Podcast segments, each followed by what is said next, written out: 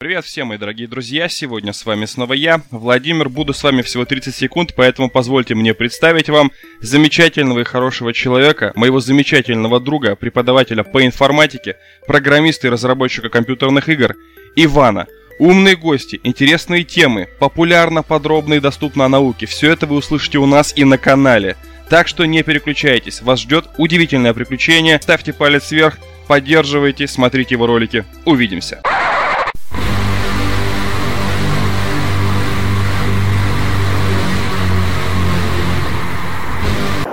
Я вам расскажу. Просто э, мне нравится такая популярная наука. Я бы не сказал, что я в какой-то области прям очень хорошо шарю, но я стараюсь э, во всех немного по чуть-чуть шарить. И я вот э, свою жену просто уже задолбал тем, что я постоянно ей приседаю на уши и рассказываю ей про квантовую механику, про биологию, про химию, про астрофизику. Она говорит, все, иди отсюда нафиг, надоело уже. И у меня вот этот творческий порыв-то его не унять, поэтому я решил все это выплескать на YouTube в виде анимационных роликов. А вы можете их посмотреть на канале уже наступило на YouTube. Вот, принципе, ссылочка в описании под видео. Сказать. Первая ссылочка да. будет. Всем привет. Все мы из школьного курса химии помним, что есть такая штука, как химические реакции. Одни атомы и молекулы взаимодействуют с другими. Но почему это происходит? Вот это очень интересный вопрос. Давайте его и разберем. Объяснение этого факта просто поразило меня в свое время. Дело в том, что атомы несовершенны, и они, стремясь к гармонии, ищут того, с кем они это могут сделать. Звучит поразительно, но на самом деле все так и есть. А теперь поподробнее. Для начала давайте посмотрим, как устроен атом.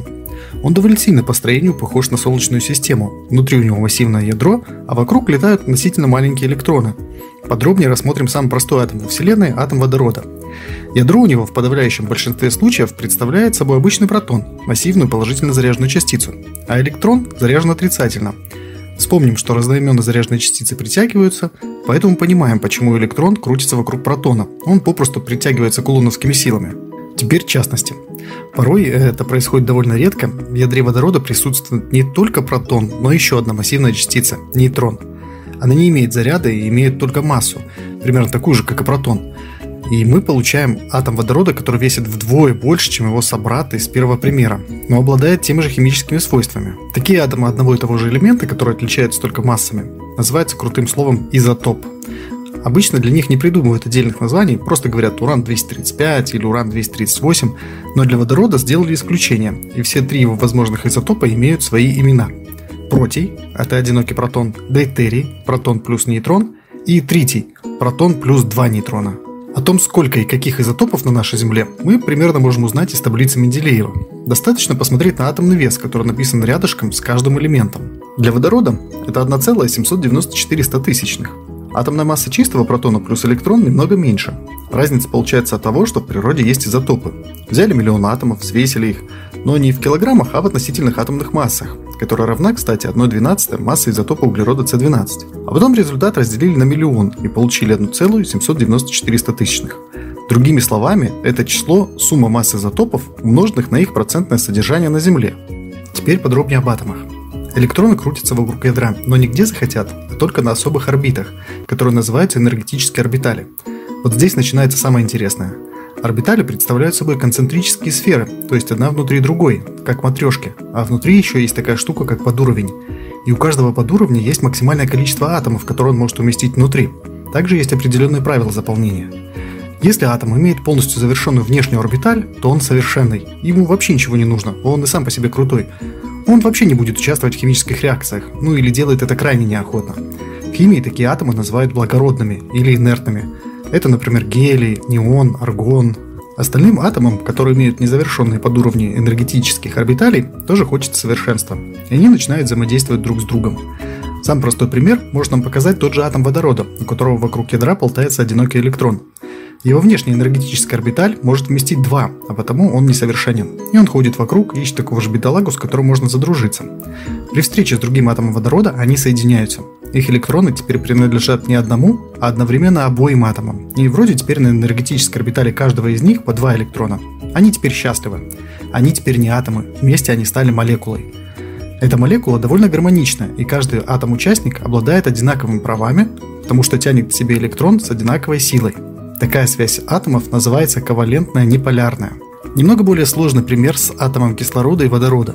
Кислород имеет полностью заполненную внутреннюю орбиталь 2 из 2 электронов и не до конца заполненную внешнюю 6 из 8. Чтобы стать полностью совершенным, ему нужно либо отобрать у кого-нибудь 2 электрона, либо раздать 6. Представьте, если бы у нас создали указ о том, что квартиры дают только тем семьям, у которого либо 2 ребенка, либо 10, а у вас их 8. Конечно, проще взять еще двух, чем раздать своих шестерых. Поэтому атом кислорода начинает искать атом водорода с одним электронным ребенком. И понятно, что ему нужно таких атома два. Втроем они образуют такую шведскую семью, в которой 10 детей электронов. И снова три атома образуют новую молекулу, новое вещество. Вы его, конечно, узнали, это вода. Посмотрите внимательно, на этой картинке атом кислорода имеет 8 электронов на внешней орбитали, а каждый из атомов водорода по 2. То есть энергетические орбитали всех трех атомов завершены. В этой молекуле все не так радужно, как в первом примере. Дело в том, что кислород гораздо сильнее к себе тянет электроны. Он такая яжмать, которая собирает электроны вокруг себя, а атом водорода приходит к ним только на выходные. Этот вид связи называется ковалентная полярная связь. Я немного слукавил, говоря о том, что кислороду нужно раздать 6 электронов. Я не упомянул о подуровнях. У него есть возможность отдать только два электрона, чтобы получить завершенность подуровней. Но таких профитов, как при полностью завершенной внешней орбитали, он не получит, поэтому делает это крайне неохотно. Еще более жесткий пример, когда атому не хватает всего одного электрона на внешней орбитали, и он хочет принять этот электрон очень сильно, а другой также сильно хочет его отдать. В этом случае мы получаем ситуацию, когда один атом совсем отбирает электрон другого, и два этих атома держатся друг около друга за счет электромагнитных сил. В этом случае говорят о ионной связи. Самый яркий пример такой связи – это молекула обычной соли, натрий-хлор. Если говорить в целом, то желание атомов завершить свою орбиталь и образует все многообразие химических реакций. Дальше частности. Не путайте химические реакции с реакциями синтеза или распада, при которых получаются не новые химические вещества, а новые элементы таблицы Менделеева. Об этом я обязательно расскажу в одном из следующих видео. И да, если вам понравилось видео, поставьте лайк, тем более пока что это бесплатно.